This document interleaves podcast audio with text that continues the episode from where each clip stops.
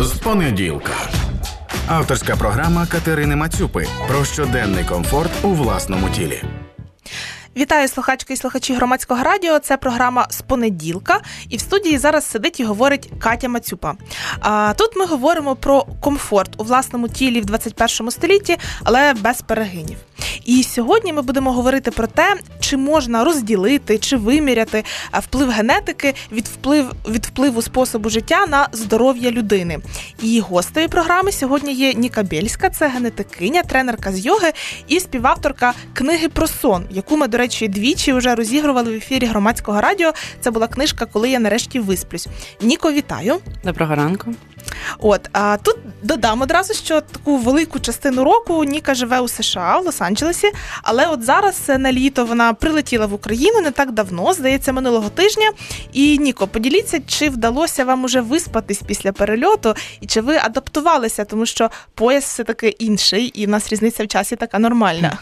Ну насправді адаптація сама по собі е, на 10 годин є не дуже легкою задачею, але і з малою дитиною вона стає в 10 разів складніше, тому що в мене дворічна дитина, і для неї дуже незрозуміло було, чому коли вони прокинулися о другій ночі, було темно на вулиці, і вона не могла піти на майданчик. Тобто це трохи ускладнює. Але ем, він тимчасово відкотився до такий поліфазний сон, тобто він по кілька годин протягом доби спав, і потім ми допомогли йому склеїти разом це в ніч, більш-менш. Спочатку вона була пізньою, він об 11 лягав, і зараз ми його посуваємо ближче до його нормального часу відходу до сну, 8.30, яка вважається для дітей його віку досить здоровою. Угу. Ну я так бачу, що в принципі він там навіть садок відвідує, здається, тобто так ніби нормально. Мені так здається по ваших сторіс, що ніби дитина все-таки адаптувалася вже трохи суб'єктивно. Е, мене здається. Останні дві ночі він вже спав всю ніч. Е, ми прилетіли з п'ятниці на суботу, тобто у нього зайняло десь 4 дні, 5 днів для повної адаптації. Вважається, що е, повна адаптація займає стільки днів, наскільки годин ми перелетіли, тобто має займати 10 днів. Угу. Але молоді люди і маленькі діти особливо набагато легше перелаштовуються, а з віком мелатоніну менше і перелаштовуються трохи довше. Тут одразу попрошу розшифрувати. Мелатонін це що? Е, Ну, це можна сказати, що. Один з компонентів наших біологічних ритмів, так, е, один з водіїв, е, грубо кажучи, і ем, наш організм для визначення того, який зараз час доби в його в його внутрішньому відчутті орієнтується найбільше на світло. Мабуть, ми еволюціонували, маючи лише сонце, так як зовнішній тригер і зміну температури, мабуть, протягом доби. Ем, і у нас е, внутрішні водії біологічних ритмів е, орієнтуються на світло, і у нас є ще мелатонін, про який дуже багато спекуляцій, так, гормон ем, який виробляється вночі, і дуже багато спекуляцій на тему того, у котрій треба лягати спати, щоб отримати цей святий мелатонін. А у, да, у людей літнього віку його просто менше, тому складніше регулювати сон, складніше відходити до сну, спати, підтримувати сон. Вони частіше кажуть, що у них е, безсоння. Так. От е, спекуляції на тему мелатоніну дійсно багато, але я не знаю, чи це спекуляції свідомі, чи можливо не дуже свідомі, скоріше все, не дуже свідомі. Просто є там такі та поради, що там важливо лягати до 22-ї години усім. Ну, от на щастя, я, наприклад, та людина, яка дійсно любить засинати до 22-ї години, прокидатися вранці, особливо коли зараз літо, вже ранній світанок, там гарно на вулиці, сонечко світить. Я це обожнюю. Але я дійсно спостерігаю по людях, що так не всім буває прекрасно, не всі можуть побачити е, цю магію ранку. І скажіть, чи є тут якась е, може бути така генетична передумова того, що, наприклад, людина е, схильна прокидатися вранці, або там схильна прокидатися трохи пізніше, і відповідно трохи пізніше засинати? Так, вважається, що в цьому є генетичний компонент, який визначає, до якого хронотипу так званого людина належатиме. Це певна шкала, на якій знаходяться сови і жайворонки, про яких, мабуть, багато з е, слухачів чули. Жайворонки люблять, як ви, мабуть, прокидатись дуже рано, сови надають перевагу пізньому прокиданню. Але е, більшість із нас все ж знаходиться посередині цієї шкали і належить до так званих голубів, які можуть підлаштовуватися в обидві боки. Обидва боки. Е, дуже такий радикальний е, час підйому зафіксований є у таких крайніх представників цієї умовної шкали, так, у екстремальних жайворонків, екстремальних сов, але більшість людей можуть підлаштовуватися. Е, така у нас є в суспільстві е, проблема, що більшість справ і більшість роботи починається досить рано, і люди, які є вродженими совами, е, для них це дуже велике навантаження, і можна навіть спостерігати, що якщо таку сову підіймати рано, вона може звикнути прокидатись рано, але її біологічний годинник повністю не перелаштовується. Тому вона може все одно хотіти їсти впізно, е, її там е, точка натхнення може бути пізно, і вона до цього часу може бути просто такою виснаженою, що ніколи не проявлятиметься повністю у свій там свій креативний потенціал якийсь. І е, така людина може постійно почуватися виснаженою, хоча зранку здається, що вона виспалася, але щось не так. От продовжу далі про себе говорити, тому що це такий приклад, про який я можу багато говорити. Та?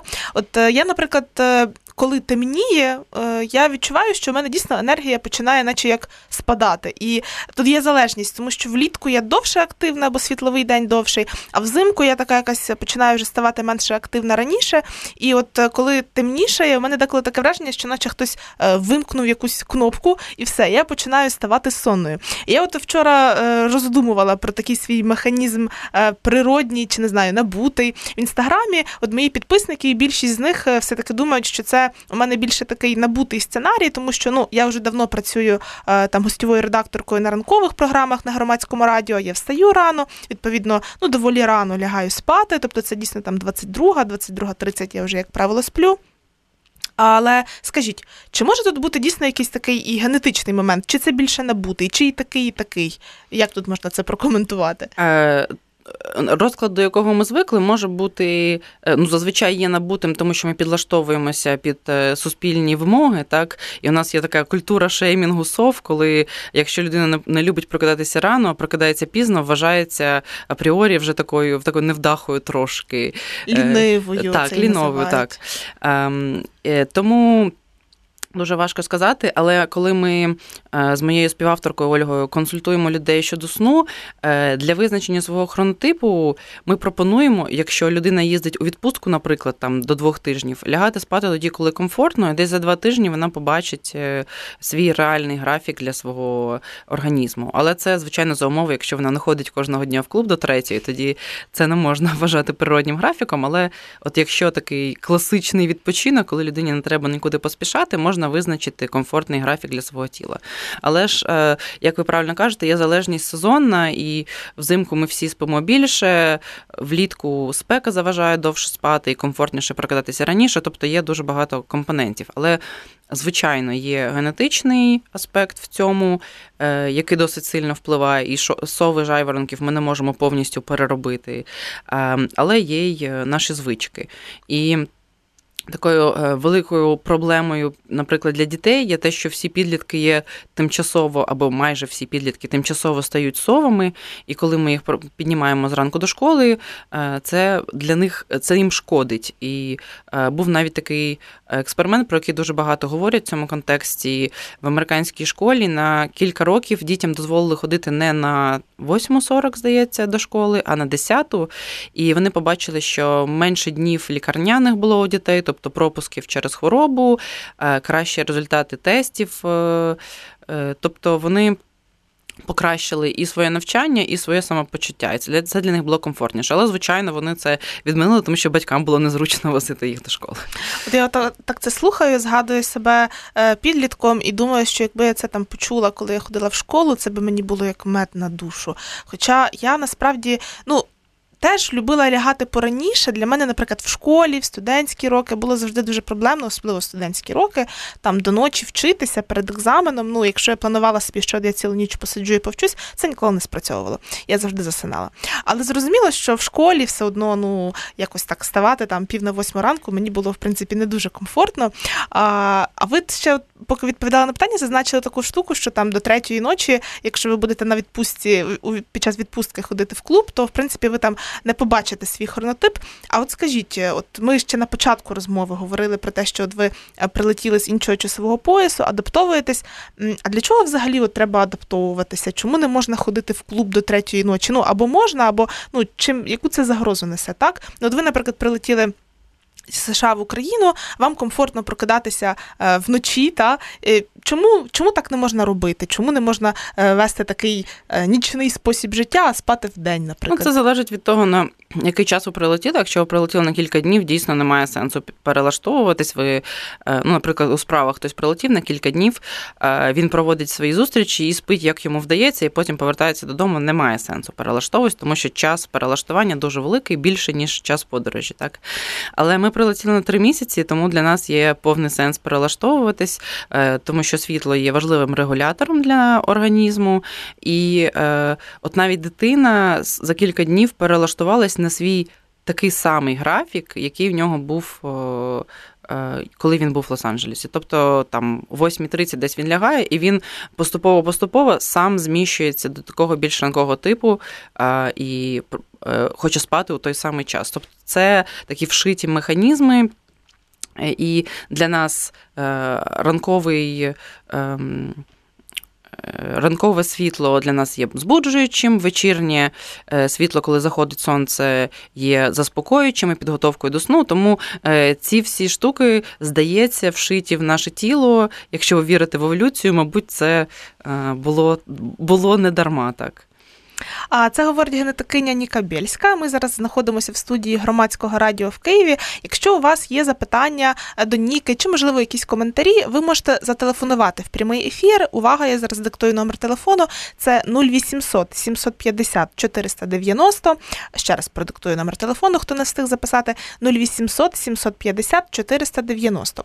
Або ви можете, якщо не хочете телефонувати, чи вам це не дуже зручно, можна написати на Viber, тільки, будь ласка, на Viber не телефонуйте, а пишіть. Ми там дзвінки не приймемо. Номер Вайбера 067 67 404 76. А поки ми тут е, з Нікою е, будемо говорити далі про е, генетику і спосіб життя, і як ці речі поєднуються і впливають, чи, можливо, не впливають на стан нашого здоров'я і на наше самопочуття. І тут я би хотіла перейти до такої іншої теми, яка мені здається, навіть частіше виникає, е, ніж сон, коли говорять про генетику і про спосіб життя, це про е, харчування, і це про там зайву вагу чи недостатню вагу, наприклад. Там от люди інколи говорять, що ну от я, наприклад, повненька, там у мене велика маса тіла через те, що у мене всі такі родичі, там мої батьки такі, і це така моя генетика, і я вже іншою не буду. Або навпаки, там людина, наприклад, дуже худорлява, і вона каже: ну це тому, що у мене така генетика. І змінювати змінювати я цього теж не зможу, там м'язи не ростити не зможу, наприклад. Там, можливо, ну, на що воно мені і треба. Та? А скажіть, от в таких моментах тут буде якийсь генетичний аспект, чи буде все-таки більше саме там спосіб життя? Ну, безумовно, е, наш метаболізм, наша будова тіла тощо е, вони мають е, генетичний аспект. Ми все записано так в генах, як має працювати, але наш спосіб життя дуже сильно це коригує. І якщо дивитись на близнюків чи ем, які виросли окремо, вони могли б виглядати по-різному, якщо вони росли в різних сім'ях. Але в межах однієї сім'ї зазвичай є певна культура харчування, е, певний розклад, певна культура щодо кількості фізичної активності. І часто можна побачити, що представники однієї сім'ї більш-менш е, схожі. Якщо це, наприклад, батьки та діти, звичайно, батьки можуть мати не однакову будову тіла, але ми можемо бачити певні там паттерни, патерни. Якщо у людини Люди люди дуже багато рухаються, вони всі виглядатимуть, мабуть, більш спортивними. Так, е, взагалі, ми коли почали їздити на конференції із ем, науки про довголіття, так це була більш е, науковий аспект. Ми, як генетики, туди приїжджали і починали. Звертати увагу саме на гени довгожителів, як е, який спосіб життя ведуть довгожителі, і намагались знайти в цьому якісь закономірності, ми зрозуміли, що наші екстремальні довгожителі е, це феномен, і ми не маємо немає особливого сенсу на них дивитися і намагатися в них щось е, перейняти, тому що вони можуть пити, курити і жити все одно 100 років, тому що вони якісь не такі, як ми, їх дуже мало. Але Одночасно лікарі кажуть, що прийшов вже час е, призначати спосіб життя, тому що е, скільки б вони не говорили про діабет, е, підвищений тиск, тощо те, що хронічно і регулюється постійними медикаментами, якщо людина із якоїсь е, гострої фази виведена медикаментами, і з них е, е, знімається повертається до свого звичного способу життя, проблема знов приходить. Тому корекція способу життя є набагато більш потужним інструментом, ніж просто тимчасово прийняти медикаменти. І для ем, преддіабету, наприклад, е, якщо він асоційований, наприклад, зайвою вагою людини, е, швидке скинення, скидання ваги е, може зупинити цей процес і не призвести до того, що почнуться такі незворотні вже процеси в підшлунковій. Так і незважаючи на те, що є стереотип, що швидко скидати вагу не можна, заради припинення призупинення діабету, це може бути дуже непоганою ідеєю. Тобто.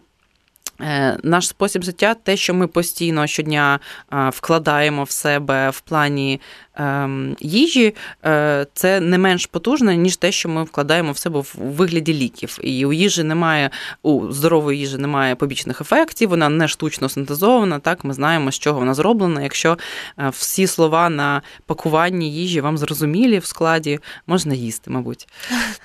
І тут просто я ще додам коментар, що ну про спосіб життя е, їжа тут грає ну дуже велику роль, але це загалом і про розклад нашого дня, тому що те, як людина і скільки поспала, а як вона порухалася, наприклад, чи вона там ну сиділа, чи лежала, дивилась телевізор там весь день, і так кожен день, наприклад, 5 днів на тиждень, та і так далі. Це в принципі теж грає роль.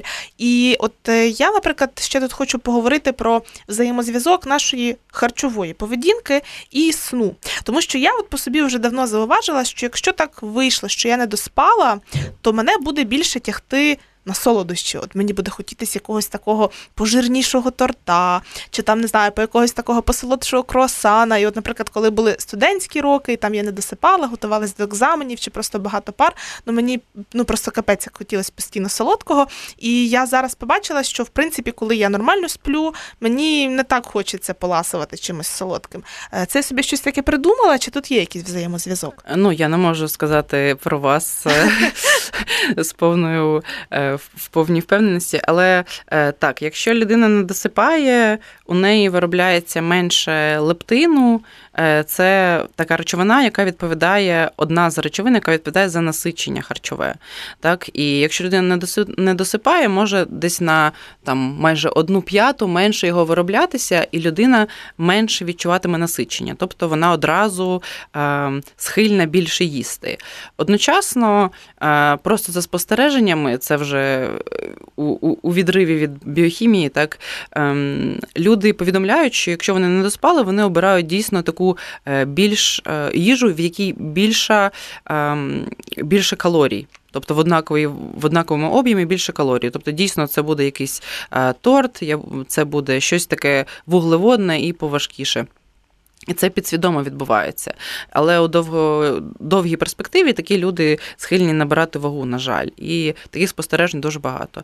І одночасно, коли ми не досипаємо і мозок повністю не відпочиває, ми швидше виснажуємося, і нам важче керувати своєю силою волі. Так, Сила волі це у нас атрибут е, кори головного мозку, е, а кора потребує дуже багато енергії. Якщо ми не доспали і ще якось, можливо, через втому недостатньо якісно збалансовано поїли, е, корі не вистачає енергії, і ми не можемо вже своєю силою волі ввечері відрізнити. Що торт не не варто їсти перед сном, а краще вибрати якусь е, рослинну їжу. Ось так, ось так. І навіть і сила волі теж коригується сном, в тому числі. А тут мені підказує наш звукорежисер, що у нас є слухач, тому я попрошу Ніку одягти навушники, щоб почути чи то питання, чи то коментар. Добрий день. Е, ми вас слухаємо. Ви в ефірі. Представтесь, будь ласка, і ваше питання або коментар. Турбує Василь, місто Львів. Слухаю. Питання від, відносно е, два питання. Перше питання це відносно е, е, того, чи змінюється властивість людини, якщо, наприклад, була сова до жайворонка з віком. Угу. Тому що старші люди сплять трошки гірше. І друге питання: кого все-таки більше? Сов чи жайворонків? Дякую дуже за ваше питання. Так, Ніко. Е, Я думаю, що е, не те, щоб люди змінюються від сов до жайворонків, а радше е, люди з віком мають менше регуляції, яка е, нас е, мелатоніну, наприклад, який допомагав нам підтримувати сон аж до ранку, до того часу, коли ми звикли вставати. Тому люди старшого віку їм важче спати всю ніч підряд. І якщо вони під ранок прокинулися, вже не можуть заснути. І тому може складатися таке враження, що вони стали жайворонками. Насправді вони е, все одно не досипають. Їх норма сну трошки нижча.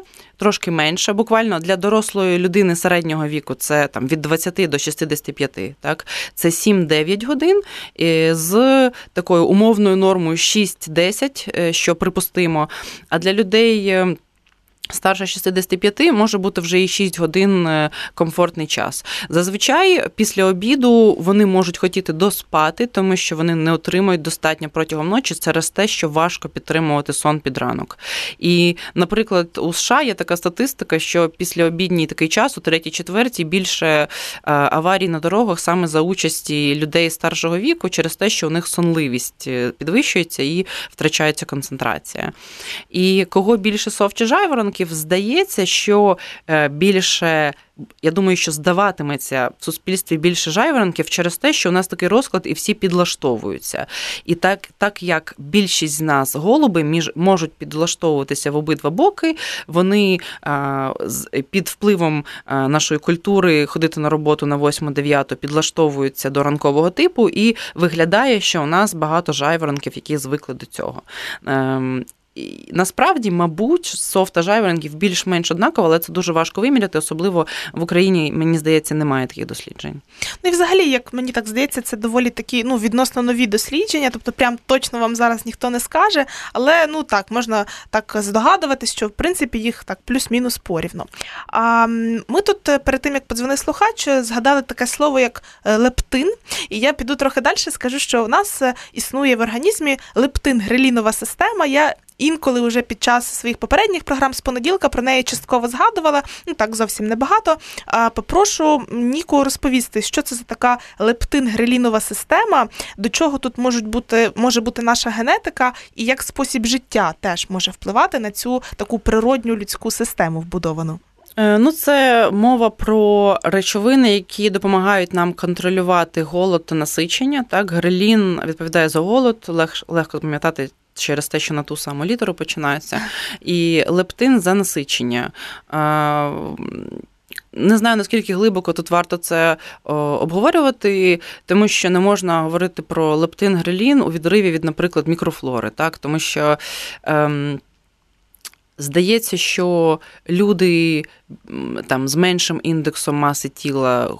Худіші, умовно кажучи, так в них насичення наступатиме швидше і може тривати довше. У людей, яких схильні до набору ваги е, з великим індексом маси тіла чи навіть клінічним ожирінням, у них зазвичай багато е, греліну і мало лептину, тобто вони більше хочуть їсти. Якщо вони ще не досипають, наприклад, то їм взагалі дуже важко контролювати голод. І через такий е, ще, який досі часто зустрічається, тиск суспільства щодо того, що всі мають бути однакові і худі.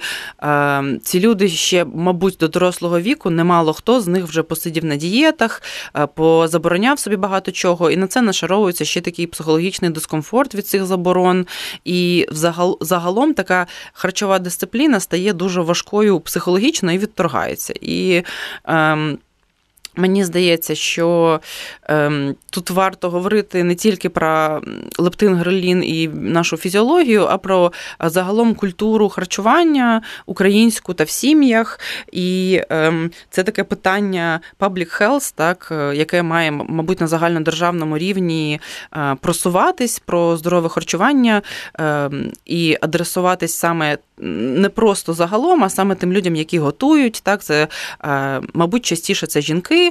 Е, е, просуватись через заклади громадського харчування, через школи, де діти не зрозуміли, як харчуються чим. Це дуже така великий пласт проблем, так. Ем, на які ми ще тільки починаємо придивлятись, так і якщо хтось каже, що от е, люди, які просувають здорове харчування, вони всі фотографують авокадо, але в українських реаліях це неможливо. Звичайно, неможливо. Але е, у нас є там оселедець, так, зі здоровими жирами, у нас є там вінегрет там, і так далі. У нас багато здорового харчування в українській кухні, просто треба там е, рідше смажити, більше запікати чи варити і так далі. І можна з тими самими продуктами, навіть економлячи на олії, харчуватися трохи здоровіше. Я тут абсолютно погоджуюсь. Е, можу ще хіба додати свій короткий улюблений коментар, що алкоголь, алкоголь бажано зменшувати, тому що немає корисної дози алкоголю. І алкоголь, до речі, це теж така речовина, яка впливає на нашу природню вбудовану цю систему відчуття ситості і голоду, тому що алкоголь може е, збільшувати наш голод, е, наприклад, і ми можемо не проконтролювати, як там після кількох чарок, не знаю, там горілки, пива, вина, хто що любить. У нас з'явиться таке е, псевдовідчуття голоду, яке ми ну захочемо ем, задовільнити. Це здається, важливо. Ну так. Так, і алкоголь також е, впливає на сон. Якщо у нас є такий стереотип, що можна випити чарочку для того, щоб краще спати, то воно насправді так не працює. Хоча е, людина може відчувати, що вона відключається швидше, так засинає швидше. Е, проте архітектура сну порушується. Тобто нормальні такі цикли, які були б без алкоголю, вони порушуються, і людина спочатку має забагато глибокого сну, під ранок він стає дуже чутливим, особливо якщо хочеться пити, чи треба у вбиральню, людина е, частіше прокидає прокидається і має дуже багато дискомфорту протягом ночі, і відпочинок стає неякісним.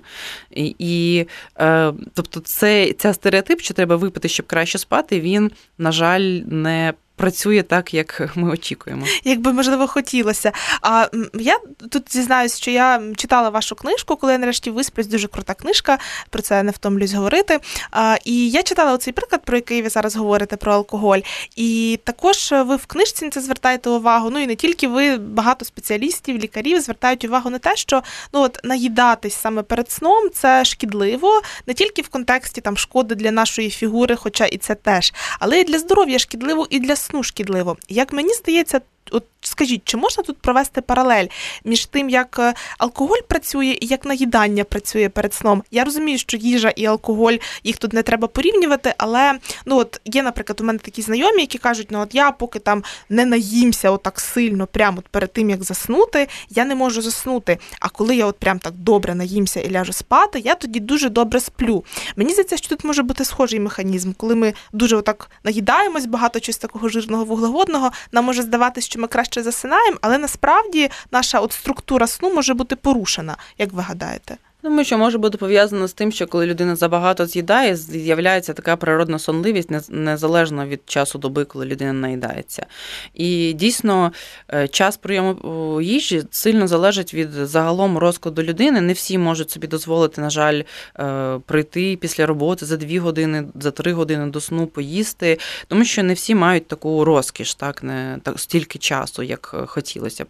Але. Е, Дійсно, ми рекомендуємо їсти не більше, ніж за 2 години хоча б до сну, з алкоголем не більше, ніж за 5 годин до сну, щоб воно дуже мало, ну, найменше можливо, впливало. Тобто це так звані хеппі-аури, так, е, щасливі години у ресторанах, е, коли, які о 5 відбуваються, це, мабуть, було б за 5 годин до сну, якщо ви вже не можете без такої алкогольної соціалізації. Е, і Люблю, тут люблю варто- це алкогольна соціалізація. Це Так. весело звучить. Так, ну е, да, не рекомендуємо, звичайно, особливо в ефірі. Е, І е, варто ще згадати про каву, мабуть. Так, так. Тому що у нас є така, я бачу у місті після перерви, що дуже багато з'явилося кіосків із кавою, віконечок, вони повсюду. Ця ем, кавова культура зростає і зростає. І я сама, як фанат кави, е, із повною відповідальністю кажу, що кава це непогано, якщо вам від неї непогано одразу. Так? Тобто є люди, які швидко виводять каву, кофеїн із організму, є які повільно. І якщо все одно повністю він для всіх е, виводиться близько 20 годин, мабуть. Тобто, якщо ви п'єте каву, ще наступного дня вона трошки на вас працює. Так? І як це відбувається? Ми, наприклад, п'ємо каву. Якщо ви так швидко виводите, ви вивели і забули до сну. І, але якщо ви з тих людей, яких після там другої, третьої чашки кави вже починає трусити, мабуть, ви виводите його повільно. І тому, якщо ви випили каву, наприклад, в день, так, з обідом, там перші, другі, у кого коли. Е, Вона ще під вечір насправді на вас працює. І, і навіть якщо ви відноситесь до тих людей, які всім розповідають, кава мені не заважає спати, все одно вона впливає також на архітектуру сну. Ці цикли змінюються. Е, Такий же принцип, е, що змінюються цикли, як з алкоголем, але вони змінюються трохи інакше. І людина все одно не відпочиває так якісно, як могла б. І зранку починає почуває себе невиспаною і знову вживає каву. І відбувається такий порочний круг. Замкнуте коло. Да, замкнуте коло таке, коли людина п'є каву, не висинається, знову п'є каву, а може ще ввечері випити чарочку, щоб заснути. І таке так ми застрягаємо. І я тут ще просто уточню. Ну тут йдеться, мабуть, про так само ем, напої, які містять кофеїн. Тобто це може бути і чорний чай, наприклад, там ну і той самий зелений чай. Е, Тому Так, кофеїновмісні напої ми радимо не вживати після третьої, ну і до третьої помірно. Це за вашим самовідчуттям, тому що кожен знає свою міру. Так не можна сказати, скільки чашок кави, тому що там в еспресо один вміст кави, там в пуровері інший, там в якихось кавомашинах ще інший. Тобто, ну а коли людина собі готує е, на кухні в чашці, це там ще так, інший. Так, так. Тобто кожна людина знає для себе, який для неї оптимальна кількість чашок кави, але ми радимо після там третьої, четвертої умовно його не пити, каву не пити її, ем, щоб не заважати собі спати вночі. І так само кофеїновмісні напитки це часом можуть бути всякі солодкі газовані напої. Там, в принципі, це прописується теж у складі. Ну про це просто варто пам'ятати, щоб теж, якщо, наприклад, у людини є там хронічна проблема зі сном, і вона не до кінця розуміє причину, але, наприклад, любить там щодня вживати такі напитки, то можливо є сенс звернути на них. А я тут ще хочу. Уточнити таку, можливо, е, дивну штуку, поділюсь досвідом, де я її почула.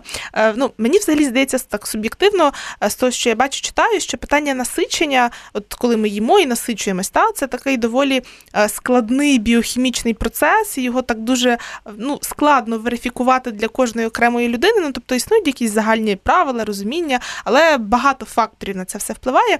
І я, наприклад, на одному навчанні для фітнес-тренерів, на якому я була, я чула таку тезу, що, от, наприклад, е, у деяких людей. І це генетично обумовлено. Є така штука, як те, що вони відчувають насичення тоді, коли е, рівень глюкози в крові виростає. Але ну це у всіх так в принципі відбувається. Але от є деякі люди, які прям е, мають відчути такі дуже високі коливання оці глюкози, там інсулінові піки, те, що називається. Якщо їх не наступить, то тоді насичення в цих людей не виникає. Таким чином, начебто, вони або їдять більше, або їдять іншого типу їжу, і тому там можуть набирати зайву вагу і так далі. І що це от саме така генетика у цих людей. Не знаю, я не знаходила таких підтверджень. Чи ви знаходили якісь такі, можливо, наукові праці, чи ви про таке чули? Що ви думаєте про це? Ну, як ви вірно сказали, що у нас дуже багато, ну, у нас декілька механізмів насичення, так, і починаючи від заповненості шлунку, так, і від там, е, там того самого лептину і інсуліну, це все працює разом, тому я думаю, що не можна виділити щось одне окремо. Е, Дійсно, у людей різна чутливість, але це обумовлено, я думаю, в більшій мірі способом життя і тим, яка, яке харчування було в дитинстві. У нас е, ем, я бачу нерідко в нашому інформаційному українському просторі, що люди радять, наприклад, е, їсти багато разів на день, там 5 разів на день, і це вважається, асоціюється з таким правильним харчуванням. Насправді це ж терапевтичний протокол. Так, це е, лікарі призначають у певних випадках, якщо у людей якісь е, проблеми там зі шлунком чи з якихось ще причин їм треба дрібно харчуватися, можливо, вагітним, у яких е, печія чи їх нудить, там це релевантно, так, але для середньої людини це не це не так не працює. Мають бути чисті проміжки між прийомами їжі, люди мають перепочивати від їжі, організм не має бути постійно в стані перетравлювання їжі. Тому ем, два-три прийоми їжі вважаються зараз оптимальними. Зараз ще є ця мода на всякі види голодування, якщо вони адекватні, звичайно, не лише просто. Е, шлях до анорексії, повне голодування, так е, але проміжки е, між прийомами їжі є здоровою практикою, і ви знаєте, що в Європі дуже популярно, там всі німці, хоча б частково там день раз на тиждень чи щось там голодують. А, Так, Ніко, тут мені підказує звукорежисер, що ще є один слухач, тому я попрошу одягти навушники. А, і, до речі, тут ще добавлю від себе, що дійсно ми у понеділка в цій програмі, рубриці перед тим часто говорили про те, що дійсно там 5 разів їсти. Це ну, якщо вам так прописав ваш саме лікар, тоді це одна історія. Але якщо ну так просто вам вам так сказав, наприклад, навіть фітнес-тренер, чи в інстаграмі, чи ваш особистий, але якихось показників до цього у вас немає, то задумайтесь, тому що це не зовсім не зовсім добре. І е, зараз слухач, добрий день, ви в ефірі. Ой, зірвався слухач, е, уже немає слухача. Е, так, ну тут тут дійсно є така штука. Щодо інтервального голодування, яке в принципі зараз дійсно там популярне, та е, і в Україні, і не тільки в Україні, дійсно у ньому немає нічого поганого, страшного, як дехто боїться. Е, але тут теж варто дивитися на себе, скажу так, тому що. Інколи це може приводити в якусь такий е, погане контролювання харчової поведінки. Е, це, наприклад, це стосується мене, коли я пробувала посидіти на інтервальному голодуванні, я зрозуміла, що я через якийсь період починаю накидуватись нездорово на їжу. Тому мені краще дійсно їсти там нормально собі три рази на день. Я знаю, що в деяких знайомих моїх це теж буває. Але знову ж таки, це такий індивідуальний чинник. Тут просто треба прислухатися до себе. Я би я би так сказала, мабуть. Ну так, що може бути е, такий аспект, що ви не наїдалися в той час, який ви відводили собі для їжі, тому що може бути незвично у 8 годин, наприклад, якщо це схема 16 годин голодування, 8 їжі, у 8 годин запхнути звичні три прийоми їжі може здаватись забагато. Так? І ми їмо трошки менше, і потім нам здається, що решту доби ми е, не доїдаємо і важко дотерпіти. Але за спостереженнями вчених, такі е, time-restricted feeding, тобто дієти, які обмежені в часі, а не в калоріях і в типах продуктів, е, вони для людей легші для перенесення, тому що вони дивляться на годинник і думають, о, зараз прийде ще годинка, і я зможу їсти, що захочу. А коли вона постійно ходить як по голках і думає, це не можна, це не можна, то це набагато психологічно важче. Це такий е, може викликати відторгнення, так і люди зістрибують зі свого зі свого типу харчування. Угу. Мені здається, взагалі, що ще ця така культура їсти по п'ять разів, вона трохи так прикучувала, ну як мені здається, з фітнесу, е, з бодібілдингу, тому що ну от е, саме звід, звідти люди це почали приносити. Наприклад, е, я якийсь період життя теж так в мене вийшло, що я от пішла в фітнес-центр, і мені там тренери почали розказувати, ну от треба їсти дробно, треба їсти дробно. Я думаю, ну попробую їсти дробно, попробувала їсти дробно. Мені це взагалі не сподобалось. Я почала бути якоюсь більше голодною, мені було складніше контролювати свою харчову поведінку, тому я від цього швидше відмовилась. Це такий коментар. Так, ну для професійних спортсменів у них свої норми, так вони потребують більше калорій для фізичної роботи, для відновлення м'язів. Е, вони і зі сном інакші, інакші мають е, потреби, так вони більше сплять і можуть там, наприклад, спати е, наперед перед важливими змаганнями, так там за кілька днів до змагань можуть трошки більше спати, і це може дати їм якусь фору так е, у змаганнях буквально на ці на цей ривок, який необхідний буде для них. І ще це може допомогти компенсувати трохи стрес від. Е, поїздки на саме змагання, тому що зазвичай змагання відбуваються десь на виїзді. Ну, ну і знову ж таки, якщо, наприклад, ми беремо там професійного спортсмена, нехай це буде боксер, він багато витрачає, він має багато їсти, і дійсно, якщо він буде там всі свої калорії вміщати в три прийоми, то йому це може бути або складно, або він так це вмістить, що потім не зможе повноцінно попрацювати як спортсмен. Ну тому йому раціональніше подробити ці прийоми. Але якщо ми говоримо про людину, яка там працює в офісі, ну чи не обов'язково в офісі, але у неї немає якихось таких. Енергетичних затрат, як в боксера, наприклад, ну їй не дуже раціонально розбивати ці е, прийоми їжі на 5 разів, тому що ну десь і не наїсться, десь і переїсть, ну і так далі. А наш час уже поступово добігає до кінця. Я б ще на закінчення хотіла запитати вашу таку вашу, вашу суб'єктивну думку, можливо, не тільки суб'єктивну, може, ви бачили і якісь дослідження з цього приводу е, про США. Е, ну, от, з одного боку, мені так здається, так що США нам дає якісь тренди в контексті здорового способу життя, якісь інновації. А з іншого боку, США це ну досі країна, де е, проблема ожиріння, зайвої ваги, цукрового діабету другого типу вона доволі гостра. Як це уживається в одній країні? Ну, по-перше, США це дуже велика країна, це більше ніж 300 мільйонів людей, тобто це як я не знаю, вся Європа разом. І у зв'язку з цим територія величезна, е, одна Каліфорнія розміром з Україну приблизно, так. Е, і відповідно людей є величезна різноманітність. Хтось живе на фермах, у них там один телеканал, і можна умовно їх співставити із нашими фермерами. Так, і їх світогляд може бути таким самим там консервативним, так, харчові звички схожими тощо. Так. І є там прогресивні великі міста, де люди живуть е, у швидкому швидкому темпі, вони там якийсь Уолл-стріт, так, вони там бігають, у них асистенти приносять якусь їжу, яку встигнуть із кафе.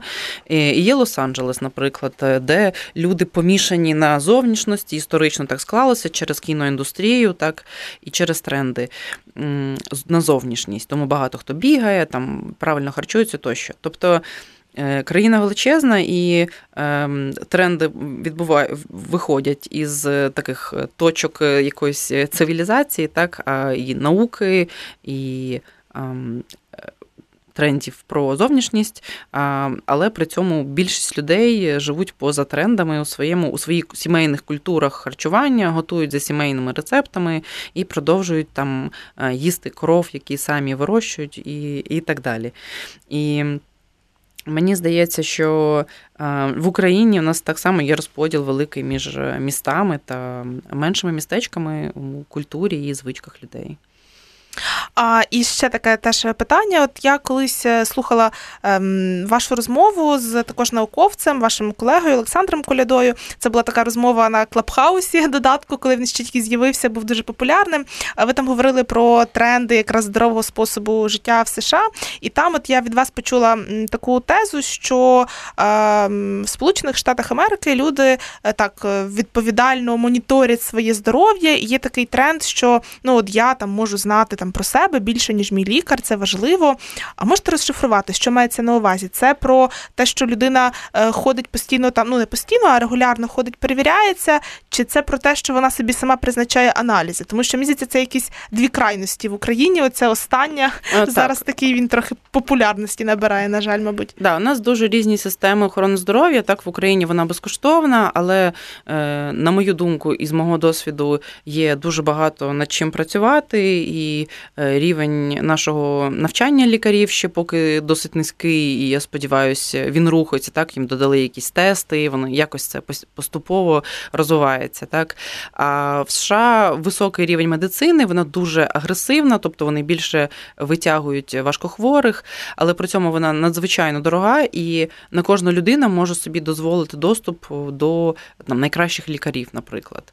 Е, вона базується на Е, страхуванні медичному, і е, через те, що в Америці е, світогляд такий у людини, що ніхто їй нічого не винен, вона все має будувати сама. Люди більш орієнтовані на планування, вони краще планують свої гроші, планують свої декрети, планують свою роботу, медогляди і так далі, тому що вони тоді мають більше контролю над своїм життям.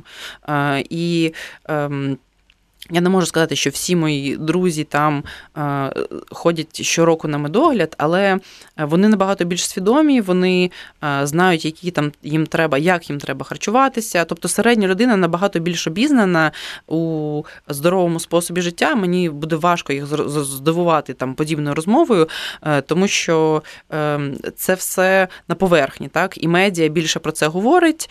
Е, це ще пов'язано з фінансуванням науки. Так, наука на науку виділяються гроші гроші е, з податків, і тому наука має е, звітуватися до громадян, що вони зробили, що вони знайшли, е, і який спосіб життя людям вести. Тому воно більш все таки публічне. В Україні немає грошей на науку, немає звітування.